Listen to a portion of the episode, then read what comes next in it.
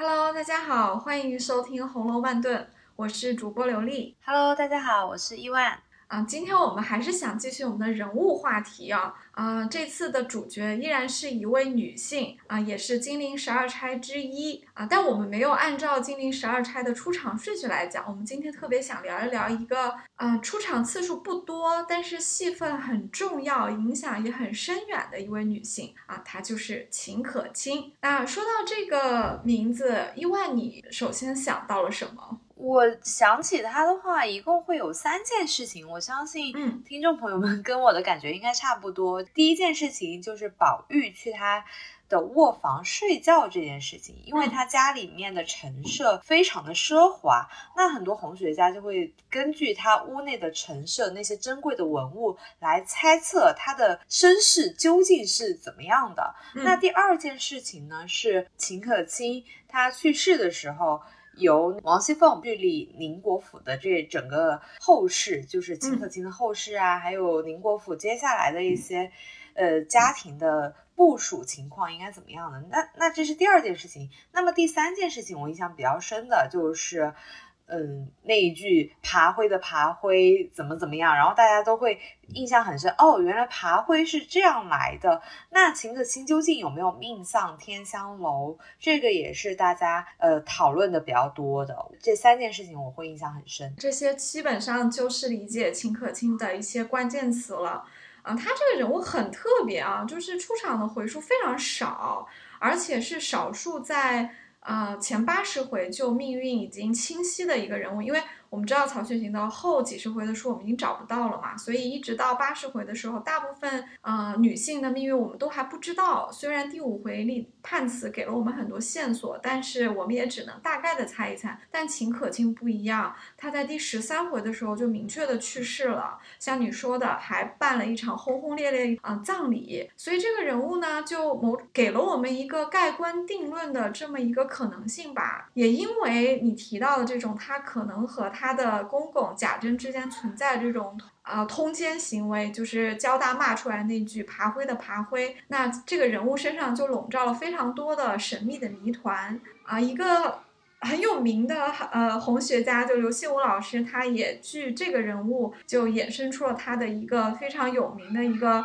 论点，他为此还写了一本书，所以他他是认为秦可卿。啊，不太可能是一个普通的平民女子，她应该是一个政治人物啊、而且她大胆的推断说，这个呃秦可卿呢，就是废太子胤仁当时隐藏在贾家的太子之女吧，所以是一个政治棋子啊。那显然，我们的刘心武老师是认为。《红楼梦》影射的就是当时清朝的事情，曹家和呃康雍乾三世的一个事情。其实很多人也是有不同的看法的。我们今天也不妨把秦可卿的身世作为他的人物讨论的一个暗线，我们来聊一聊。我记得刘心武老师应该是在网上被骂得很惨，那其实我觉得他在有一些方面还是说的有道理的。那我们可以从那句养生堂抱过来的养女那句剖析他这个人物吧。秦可卿这个人物身上是留了很多的线索，让我们的刘心武老师做出这样一个大胆的结论的。呃，他的主要论点是，首先以秦可卿在文中被写的这个身世是不太可能嫁到当时贵为国公爷的宁国公的后人，尤其是宁国府的嫡根嫡系独苗的这个贾蓉作为一个嫡妻的，因为贾蓉要继承宁国府嘛，那秦可卿岂不就是？将来就会成为贾母这样的一个人物嘛，就这这是一个非常重要的一个妻子的人选，所以不太可能去找一个平民女子联姻，这是刘心武的第一个呃理由。第二个理由对这一点我是比较同意他的，嗯、因为我会觉得。古时候不是很讲究门当户对嘛？其实很少会有那种所谓的五阿哥爱上小燕子的这种例子，嗯、都是一定是说，哎，我们要进行一场政治联姻。你看王熙凤嫁到贾家也是这样的例子啊，就一定是紧密相逢的，有一个更强强联合的一个原因而结合，所以这一点上我是还蛮 赞同刘金武的。确实是如你所说啊，像王熙凤啊、王夫人他们嫁到贾家，他们都是满足四大家族之间内部联姻的这个规律的啊。那为什么秦可卿就打破这个规律，成为宁国府的接班人贾蓉的太太呢？而且她是正妻哦，对不对？呃，还是有一些线索的。秦可卿第一次出场是在第五回，但是真正关于她的家庭介绍，其实在第八回的时候介绍的，在第八回的末有写到说。啊，他的父亲秦业是一个银善郎，那个时候已经七十多岁，估计已经退休了哈。说因为素与贾家有些瓜葛。所以和这个贾蓉做了这么一个亲事，这个瓜葛到底是怎么回事呢？其实没有细讲，但是我们也不妨去展开一些联想啊。贾政就是荣国府的呃二老爷，贾政他是不是就是在工部？他已经做到侍郎了，那就是二把手，对不对？作为他次子，他其实是没有继承荣国府的这个呃爵位的资格的。但是因为他的父亲去世的时候，皇帝说，哎，这个贾家当年有有嗯对国家。有功哈，那他们家还有几个儿子啊？一听老大袭了官，还有一个小儿子没有没有事情做，就让他进户部去习学，其实就是做一个培养干部来的。那个时候是应该是指派了一些德高望重的老公务员来指导他的。这个老公务员很可能就是秦业。这么一来呢，那贾政可能也是得到了秦业的一些指点，所以他在后来在户部的啊仕途做的顺风顺水，也做到了二把手。相当于副部级吧，可可能也正是因为贾政的这个感恩啊，他知道了秦叶家的这个情况，才做了这个亲事。回头看看，这个亲事真的那么门不当户不对吗？其实差距没有我们想的那么大的，因为秦业作为营善的，好像是一个五品官，那五品官呢是有点小。但是别忘了，这个宁国府传到贾珍这个时候啊，也就是个三品的将军了。因为贵族传下来是每传一代都要降一等的，那公爵降到后面降到几代之后，到贾珍这个时候官也没有以前那么大了，而且是一个象征性的职位嘛，所以这个差距本身没有我们想的那么大哈。其次，秦可卿虽然是抱来的，但是他是不是模样和性情特别好？这一点其实是很符合贾家选儿媳妇的标准的，因为我们通过贾母的口啊，其实是有听到过一些端倪的。当别人给宝玉说亲的时候，贾母是不是就说：“我们不管他们家有没有钱啦，我们不管他们家什么情况啦，只要这个姑娘。”模样好，性情好，就算他家穷，我们多给点他银子就好了。这逻辑是这样的，就我们家已经这么有钱有势了，那找一个儿媳妇呢？他们家有没有钱呢？不是那么重要，因为我们家有嘛。但是儿媳妇的模样和性情为什么重要呢？因为这个儿媳妇是我们家下一代的。接班人的母亲，对，所以她必须长得好，长得好就改善嘛。这古今中外都是要娶美女的，对不对？这个贾家也没没有能够例外哈。那性情好也很重要啊，你要娶一个知书达理，能够打理。打点家里面上上下下的事情的这样一个少奶奶，这个人将来是要管家的，而且是要教管你们家下一代的少主人的。所以贾母的这个标准其实很反映贾整个贾府这种贵族大家庭对于选儿媳妇的标准的。那从这个角度来看吧，秦可卿其实真的蛮符合的。我们从侧面是知道说，不管是。啊，尤氏就是秦可卿的婆婆，还是贾母这样的一个太婆婆，还是其他上上下下像王夫人啊、邢夫人啊这些长辈，都对秦可卿非常的满意，他们都很疼她。这个媳妇娶的是成功的。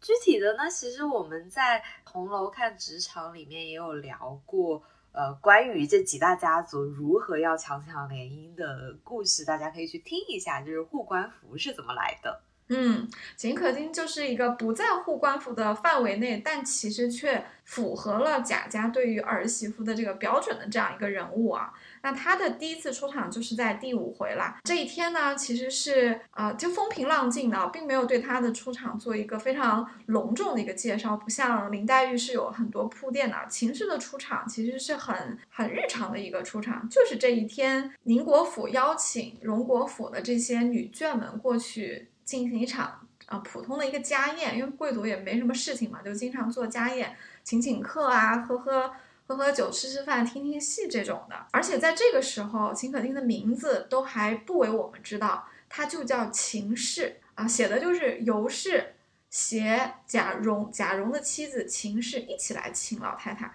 所以他们就过去了。在一个宴席之后呢，宝玉因为他要睡午觉，所以。啊，就交给了秦氏去做安排这个事情，因为因为秦可卿她是媳妇嘛，那婆婆肯定要陪客，那这个这种事情就让媳妇去办了。对她的描写呢，是通过贾母的口中来写的啊，以贾母的眼光看，她说秦氏是一个极妥当的人，嗯，生的袅娜纤巧，行事温柔和平，乃重孙媳中第一个得意之人。那让这样的一个人去去安排他的宝贝孙子宝玉去睡午觉，贾母是很放心的。这个时候我们才第一次知道秦氏是怎么样的一个为人，大家又是对他是怎么样的一个满意。那个卧室里面的那段描写真的极尽奢华。他的卧室里面不是有什么武则天当日镜中设的宝镜，还有赵飞燕立过的金盘，然后还有什么？盘内还盛还盛着一个木瓜之类的摆设，反正我当时会觉得哇，这个屋里真的很讲究。那宝玉也很满意，说嗯，我就喜欢这个屋子，我要在这里睡午觉。宝玉何止是喜欢这个屋子，他肯定是一开始就喜欢秦氏这个侄媳妇吧？你刚刚讲的也是刘心武老师的另外一个证据啦，他觉得说一个。呃，重孙媳的一个少奶奶的房间是不应该这么奢华的，而且这么多的摆设都和皇家有关嘛，所以呃，秦可卿来头不小。是因为对比起王熙凤来说，王熙凤的卧室就没有像秦可卿这样，就是有这有那。但是我们不要忘了哈，这啊，《红楼梦》始终是一部小说，所以它是一个文学的描写。然后我们先从头来。啊，进入一下这个语境啊是怎么样的啊？那宝玉因为他困了，其实本来也是，嗯，吃完饭就犯困嘛。其次呢，他这个困是有两重含义的，一个是就生理上的一个困，另外一个是心理上和情欲上的一个困。就是宝玉其实青春期他到了一个有点懵懂，但是又情窦初开的一个时候了，所以他这个困呢，就是是一个多方面的。那带他去睡觉的时候呢，这宝玉是。不爱读书的，所以他是不想在书房住的。书房里写了一大堆劝人读书啊、上进的这种对联，宝玉就不要去，不要去睡啊。但是这个时候秦可卿犯难了，说：“哎，那去哪里呢？再不行的话，就去我的屋里吧。”确实啊，这个时候老妈妈们就跳出来说：“哪有一个叔叔往侄儿房间里睡觉的道理？”确实这个乱了辈分了哈。这个时候的描写很有意思，就秦氏本来是一个很懂事、很周到的一个呃媳妇，为什么在这个时候她说出了一些似乎不太符合礼礼法的话？秦氏就说：“哟哟哟，不怕他恼，他能多大了就忌讳这个？上个月你没看见我那个兄弟来了？虽然和宝叔同年，两人若站在一处，只怕那个还高兴呢。这可能是在写秦氏这个少妇，她其实也也有一些天真烂漫，不是那么拘礼节的一部分啊。她说。”再怎么样，虽然是有辈分啊，可是宝叔年纪小嘛。他说我我也有个弟弟啊，我弟弟比宝叔还大，意思就是说，哎，没关系啦，我其实他也是个小孩子，就去我的房间睡也没什么。所以宝玉就跟秦氏跟众人就来到了秦氏的房间。刚刚你讲的这些，就是秦可卿的卧房里的各种各样的摆设，确实是有很多的。女性特色、富贵的一些象征，甚至可能会有一些情色的含义在里面啊。比如说这个武则天当日啊进士里立着的宝镜啊，飞燕舞过的金盘啊，安禄山治过伤了太真乳的木瓜，太真就是杨贵妃啦，还有寿昌公主的榻，同昌公主的连珠帐。其实说到这里，我们还不知道是真的还是假的，对不对？因为贾家如果是国公爷，他们可能也是有可能会有一些古董的，或者是皇帝赏赐的东西，但是其实也比较假了。你怎么可能真的会有武则天的一些遗物呢？对不对？就我的猜测的话，应该是宝玉困了，因为宝玉不是老爱就是引用那些。经典的名句嘛，那些典故，所以他可能嗯就觉得我来这里睡，那我就要想象这些普普通通的镜子啊，就普普通通的盘子、木瓜，甚至是珠帘，我要把它赋予一些诗意，所以他就去赋予一些典故。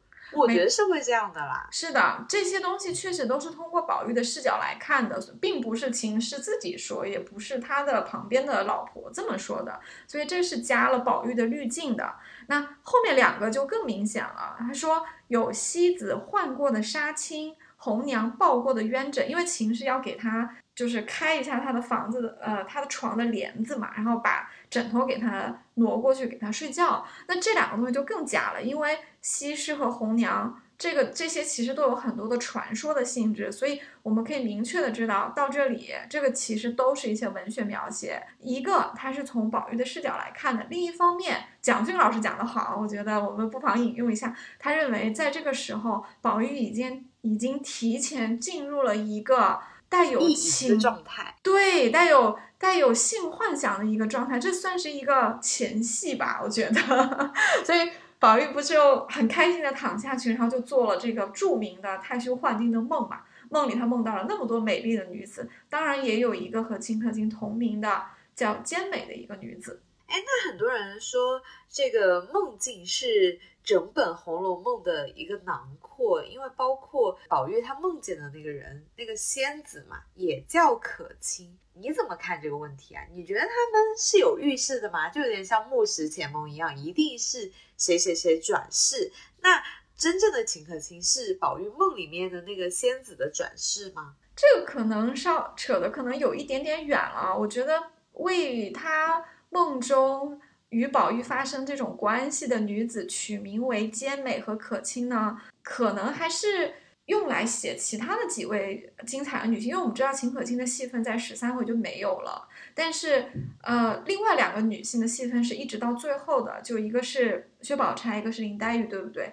那很多人会觉得说，宝钗和黛玉的结合就是完美的女性，因为入世和出世，呃，肉体的丰腴和气质的这种呃脱俗加在一起，可能就任何一个男人都觉得夫复何求了，对不对？把他们放在一起就是兼美嘛，那。可卿其实，在很多人的眼里来看，她是具备了宝钗和黛玉的优点的，所以这个女子叫兼美，然后她的字可卿，可能是有这样的一个含义的啊。毕竟我们在我们的宝玉在进入这场春梦之前，啊，他是和秦可卿待在一起的，所以他可能把对可卿的一些投射，因为可卿就是一个又。美丽又能干的一个女子嘛，所以宝玉肯定对她有好感，所以他把这种好感带到了他的梦中，这个梦中就出现了她，而且这个名字也是有个深意的，因为在此之前我们从来不知道秦氏在嫁过来之前的名字，她要么叫秦氏，要么叫贾容妻，但是她在梦中她就有名字了，这个名字刚刚好就是现实中秦。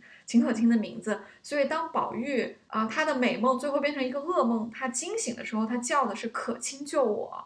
在这个时候，秦可卿也非常的愣了一下，哎，他说我的小名这里从来没有人知道，他如何梦中叫了出来。其实这一个描述，我觉得非常非常的意味深长。嗯，他的鸡皮疙瘩起了，因为梦在整本《红楼梦》里是如此的重要，对不对？然后在秦可卿这个人身上是发生了好多次的梦的描写的，然后他的名字又是和我们的主人公产生一个联系。别看可卿从身份上来讲跟宝玉是不太可不可能有任何肉体关系，而且他们差着辈分，但是秦可卿这个人物和贾宝玉是有非常非常深刻的生命生命层面的联系的。首先就是宝玉叫出了他的名字，而这个名字除了很可能除了贾蓉之外啊，整个。整个宁国府没有人知道，古代女子的乳名啊是有点点，是有那么一点点害羞的这个成分在的。你只会在新婚之夜和你的丈夫讲，你不会跟任何一个人讲。所以宝玉知道，某种程度上，就我们举个不恰当的例子，就好像说他看过你的裸体一样啊。这个就这个事实把宝玉和秦可卿紧密的联系在一起了。这是一场梦，可卿还出现在了另外一场著名的梦里面。就是他曾经给王熙凤也托过梦，就是在他临终前，他给王熙凤托了一个，对他给林王熙凤托呃托梦，告诉他盛盛世必然转衰，你应该做一样做一个怎样的准备。那如果我们对这两场梦连起来看的话，我们发会发现更有深意了。就秦可卿这个人物虽然出场非常的少，但是你看他通过两个梦和《红楼梦》的两个当仁不让的主角发生了关系，因为我们一直不认为《红楼梦》的主角是贾宝玉和林黛玉，《红楼梦》真正的主角是贾宝玉和王熙凤。宝玉写情，熙凤写盛世转衰，这两个部分是由这两个主角来承担的。但秦可卿和这两个人都有非常紧密的联系，而且他通过两场梦出现在了这两个人的生命中啊，可以。就讲这个梦吧，反正我觉得秦可卿通奸和病，就后面再讲也也一样的。嗯，那我们既然提到他托梦给王熙凤，也可以讲一下那句著名的“树倒猢狲散”，然后王熙凤再去代替他管理家里面这一段戏。因为其实这一段虽然秦可卿已经去世了，但是其实上上下下对他的一个夸赞还是留在他的那个葬礼上面的。可心这个人物身上其实是有一些矛盾的地方的，这也是可能刘心武老师找到诸多证据的一个原因吧。因为在前文里面，其实他都是以一个很温柔、很很可爱的温顺对这样的一个形象出现的。我们没有把他和巾帼英雄去联系在一起啊，但是他竟然会出现在王熙凤的梦里，给他托了。呃，给他说了一番，就是似乎是只会对男人讲的大道理，家里要怎么样做准备啊，要怎么样购置田产啊，让子孙们去家属里面读书啊，将来出现什么事情，你们还可以啊，就是我们的我们的爵位就算没有了，我们还可以考科举来翻身啊，这些事情，这些谋篇布局不太像是一个女性一个少奶奶会给的，而且她也不托给别人，她托给王熙凤。当然了，她托给王熙凤的时候，她是点名了，她说。婶子是一个脂粉队里的英雄，这些话其实对别人说都没有用，必须得对你说。这这是对王熙凤的一个肯定啊，但侧面也是对秦可卿的一个肯定吧，因为其他人就没有想到这一点啊。侧面也反映，呃，王熙凤和秦可卿分别是荣国府和宁国府的两个当家的少奶奶，他们对家里的情况是很了解的。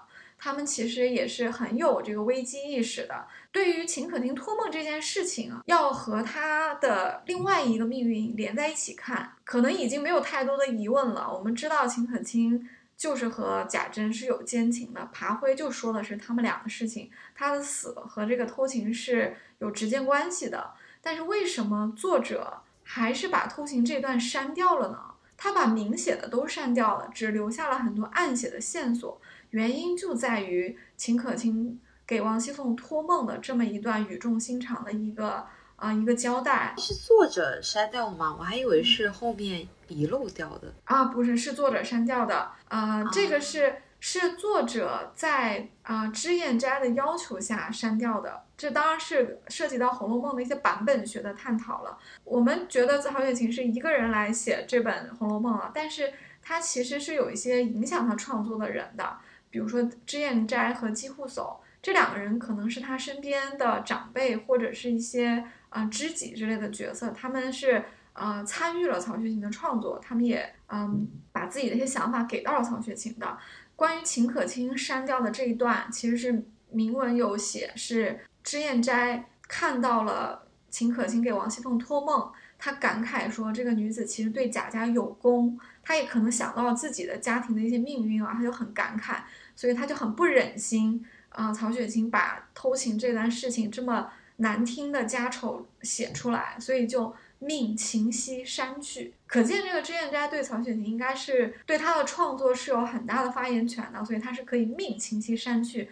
但曹雪芹应该也是愿意删去的，因为他可能也感同身受到了这个脂砚斋的心里的一些感慨。所以他也愿意删去，但是他留下了很多的伏笔，告诉我们秦可卿的死和他的偷情是有关系的。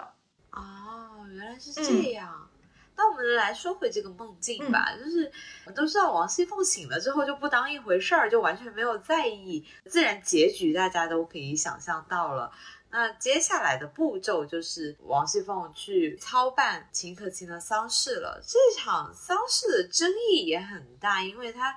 整个丧事办得奢华的不像样。其实秦可卿的丧事在她生病的时候是有过一些呃预料的。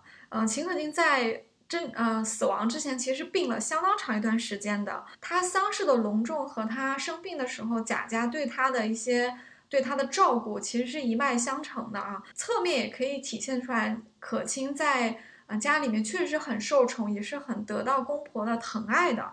他生病的时候，不是给他请医服药，还专门的去找了这个民间高人张友士给他看嘛。啊，这个药方里面有人参，贾珍还说啊，就就用家里刚刚买的好的人参给他。王熙凤不是也说吗？他说你公婆听见可以治好你的病，别说一天两钱人参，两斤也吃得起，就可见家里是倾尽全力要治好他的病的啊。但是秦氏确实也在和王熙凤互诉衷肠的时候，他有说过，他说婶子，他说我是治得了病，治不了命。其实这段话。我一直觉得也是一个暗示，也可也是一个呃，对于秦氏已经预料到他自己的命运终将结束的一个一个描写。既然我们知道他其实和贾珍是有偷情的，那秦氏可能平时是一个，她应该还是一个有原则的一个女子，她也是可能也是一个有很多无奈的一个女子，所以她知道自己的命运其实。是无可挽回了，所以她才对王熙凤说了这样的一段话，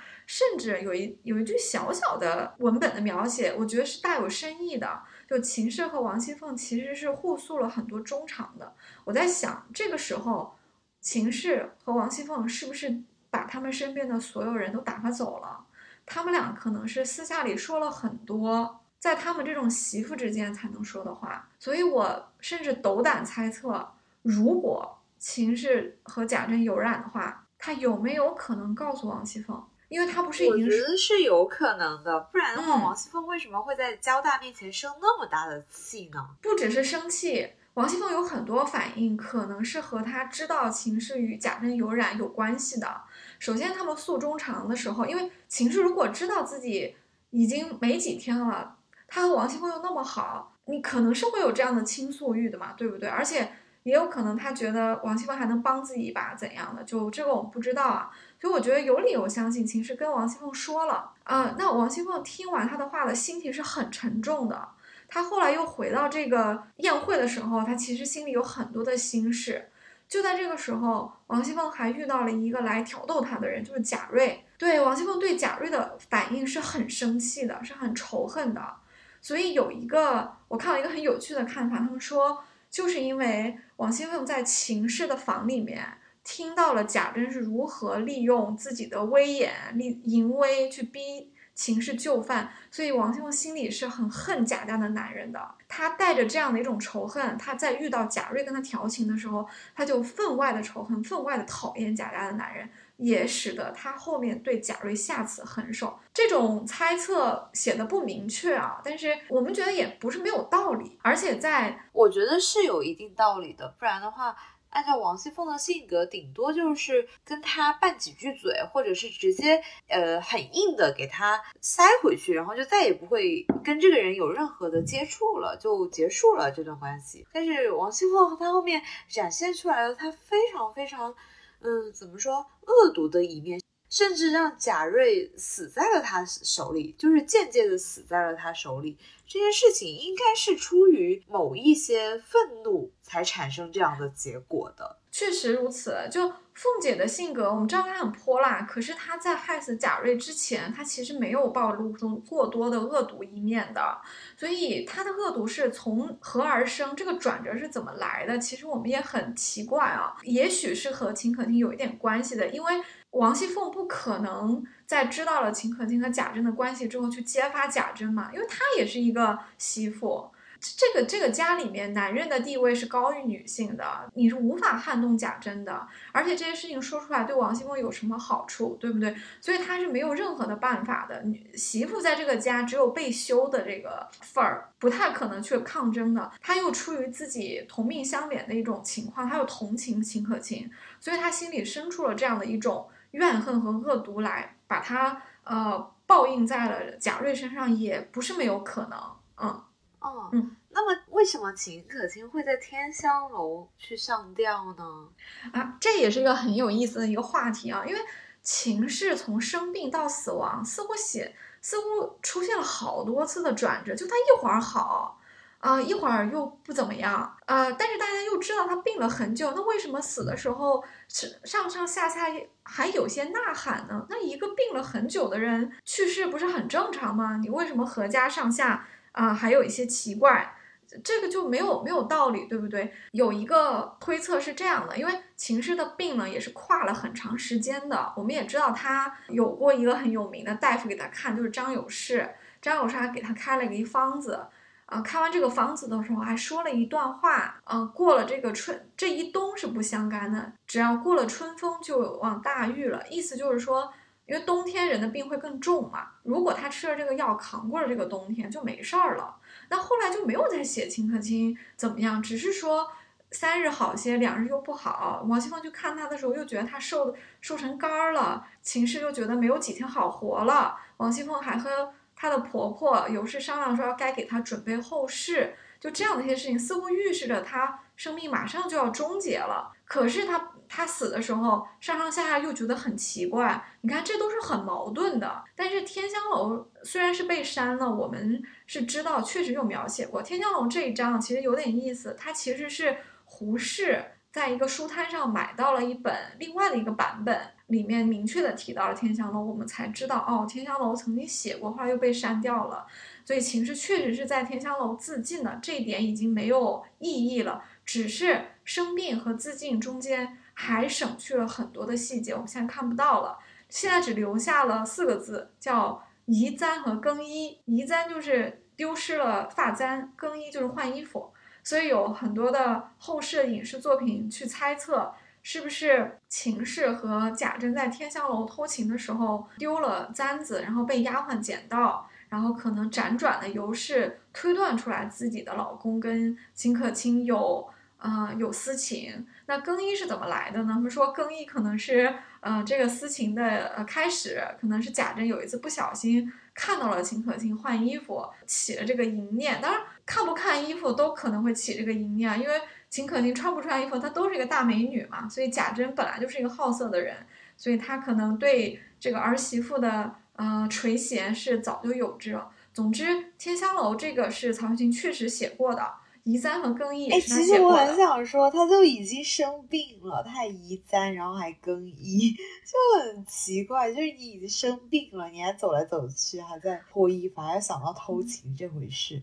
那其实也有说法是，就是秦可卿不是自愿的。秦可卿应该不是自愿的。这个话题有一点，呃，有点微妙，我们也可以聊一下。就是，就因为秦可卿。的戏份被删了很多，就天香楼这一章就被删了一半，所以这章只有原来长度的一半。那我们可以想象，有很多的情节都都被删掉了啊。他这个病和天香楼中间发生了什么呢？一个比较合理、稍微漏洞少一点的一个推测是这样的：就是秦可卿本来就被迫和贾珍发生关系，所以他心里面有很多的心病。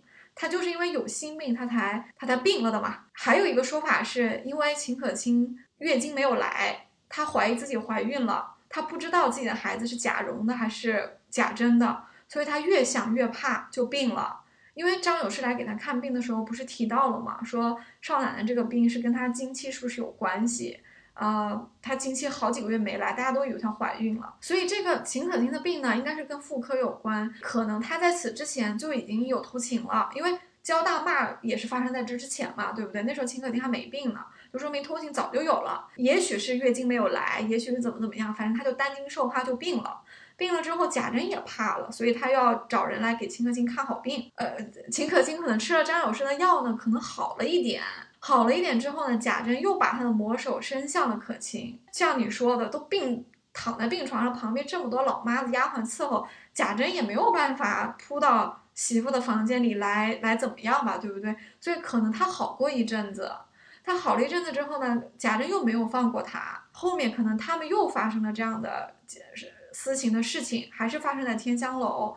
这一次可能就彻底暴露了，或者说在小范围，真的是用下半身思考的。是，或者说是在小范围里面暴露了。那贾珍是没有关系啊，那谁敢骂贾珍？出现这样的事情的时候，永远都是指责秦可卿的。贾珍大可以一推，媳妇勾引我，把他休了吧，不会有任何人把罪责放到贾珍的头上的。所以，那秦可卿别无他法，只有自尽了。哦，是你这样一想的话，我忽然想起来，在王熙凤生日的那天，大家都去怪王熙凤啊，就是我会觉得女生在这一点真的上好弱呀，真的太弱了。错，没错。且不说，如果一个女性真的是有意勾引，那肯定是她的错。就算你什么都没做，只要你长得好看，这个事情一旦发生，男人都没有错，全都是女人的错。因为只要把一个把这样的一个女性休了，我们家还是清白的嘛。这个女人是怎么样的，生死自灭吧。我觉得这一点上来说，女人真的好弱呀，让我想起王熙凤生日的时候，她老公不也偷情吗？然后王熙凤真的好委屈，然后在大闹说不能这样，怎么可以在我生日这天偷情？但是最终很奇怪的是，在场的所有人。开始怪王熙凤，说是她的错，说她没有就是宽宏大量的原谅自己的老公。我觉得天呐，就是女性真的在那个年代也好，但现代其实还是有遗留的，就是没有什么发言权。就是在男性非常强势的说我要去偷个腥啊，我要去就是找个外遇啊，这种女性好少会有发言权啊。对，这个双标其实是古已有之的。你看贾珍。啊，贾琏还有其他贾家的男性，他们哪一个不是三妻四妾之外，还有一大堆偷的买的，不管怎么样的这种事情，就没有人，他们从来没有受到过惩罚。但是女性永远都是吃亏的这一方，像秦可卿，她其实是付出了生命的代价的。那更悲惨的是，甚至有的时候连女性也默许了这种双标的存在，因为王熙凤因为丈夫出轨，她去大闹了一场，那贾母不是说。哎呀，多大点事儿啊！谁不是打这个时候来的呀？男人哪有不偷腥的呀？还觉得说是王熙凤自己大吵大闹，把这事儿闹大了。贾母肯定也经历过这种事情。对，贾母自己从当重孙媳妇到自己现在当这个曾祖母，她什么没有经历过？但是贾母心里面，她肯定是有理解王熙凤的这一面的，只是她也不能说出来。你看。从贾母到这些其他的王夫人啊、邢夫人这些，他们肯定都知道男人出轨或者自己的老，他们有老公嘛，他们也不想自己的老公在外面找女人，他们也希望自己的老公对自己忠诚，对不对？但是礼法就是要求他们必须要做那个啊宽容的那个，不能吃醋。何况他们觉得说王熙凤你因为这个事情闹得这么大，不体面，失了少奶奶的这个身份，所以其实你这样说，挺可悲的啊。想起来。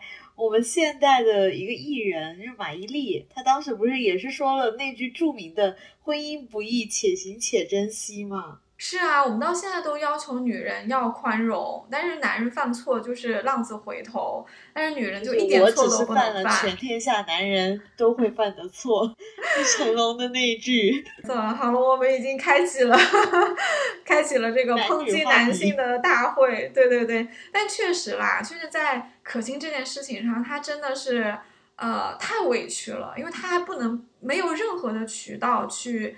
跟别人讲，她是贾家辈分最小的一个少奶奶，她能跟谁讲呢？除了王熙凤，她可能可以讲一点心里话之外，她不能跟任何一个人讲。她当她的这个和公公的奸情，也许都不是是府上皆知啊，也许只是小范围内被发现之后，她就不得不做出结束自己生命的这么一个悲壮的举动，可想而知。啊，大观园里，即使是贵族人家，女性的命运有多的有多么的悲惨。所以说，秦可卿这个人物其实是有很多让我们感慨和唏嘘的地方的。因为，你看，从我们现在眼光来看，秦可卿非常的优秀，她长得又漂亮，啊，性格又温柔，又很礼貌，然后又很能干，非常的周到。因为书中有写，他上上下下的人都很喜爱他，长辈也喜欢他，平辈也喜欢他，连仆人也都很爱戴他。等于说，秦可卿没有做错任何事情，她几乎是一个完美的一个女性。但是，即使是这样的一个女性，在贾府这样一个表面上有礼义廉耻的地方，都受到了这样的一个对待和迫害，甚至付出了生命的代价。我们可能只能用一个吃人的制度来。来去概括了，因为男女地位的不平等，因为女封建社会对男女的这种双重的标准，女性没有去捍卫自己权利的这些通道，这些都是造成啊秦可卿悲剧命运的一个根源。啊，也讲到这里也是很庆幸啊，我们我和因为我们都生活在现代啊，我们现在是一个虽然男女平权可能还有一点路要走啊，但是我们确实已经生活在男女呃权益已经有了很大的改善的一个社会里面，就是女女性的呃觉醒也是越来越被重视的，所以我们还是觉得自己挺幸运的。没有啊，其实我还是挺能共情秦可卿的，因为我印象很深，就是我去面试某一家公司，还是一家很大的世界五百强。然后当时我跟另外一个男生去面试的时候，人家很隐晦的，就是说啊，我觉得你确实是蛮优秀的，甚至是我们面试者里面，呃，相当优秀的一位了。你没有做错什么，只是跟那个男士比起来，你唯一的缺点就是因为你是女生。你知道我真的好生气，真的吗？你最后有没有拿到那个 offer？就没有拿到啊。所以这段话是他不给你发 offer 的解释吗？嗯，对，就是事后有解释，然后因为他有表示说，我还是，呃，根据你的经历，还蛮想跟你做朋友的。就是直到现在，我们都有互留微信，然后他又很隐晦的给我表达这个潜规则。那我想问一下，那我想问一下，那另外那位男士有拿到这份 offer 吗？哦，他现在还在那家公司工作呢。真的吗？那我可能可以负责任的告诉，遇到这种情况，我觉得你可以诉诸法律手段的。基于你的性别的一个取舍，已经构成了你可以去呃用法律手段维权的一个基础了，因为他已经明确的告诉你你的能力比他强，而且他已经他其实还不够高明的告诉了你，他做出这个选择其实是因为上告诉我啦，就是在我们认识了很久之后，以朋友的身份这样子告诉我的。那当然，他这个时候选择这个时候再说呢，是有一点狡猾，因为事情过去很久了，然后似乎你们已经变成朋友了，所以你没有办法再去，你你也不太会愿意再去拿这个事情出来说事儿嘛。但事实上，在当下，如果他是有明确这个表态的话，我觉得这个当然也不是讲给伊万一个人听的，我想其实也是对我们的很多的女性的听友说的。我觉得女生。嗯，不要太害怕，在这种有这样的性别的歧视发生的时候，我觉得我们勇要勇敢的去，嗯，记录取证，然后为自己发声。对，只有越来越多的女性，啊，去勇敢的，我们不管结果如何，因为也许有一些狡猾的公司，他们可能最后还是会给出一些理由，证明不是不是因为你的性别。而做了这样的决定，但是我们要让这样的事情越来越少，所以我们每一个人都要勇敢的去捍卫自己。我们可以放到《红楼看职场》里面再聊这个细节话题。那我们本期节目就到这里啦，感谢大家收听《红楼慢炖》。好，下次再见，我是刘丽，我是伊万，拜拜拜。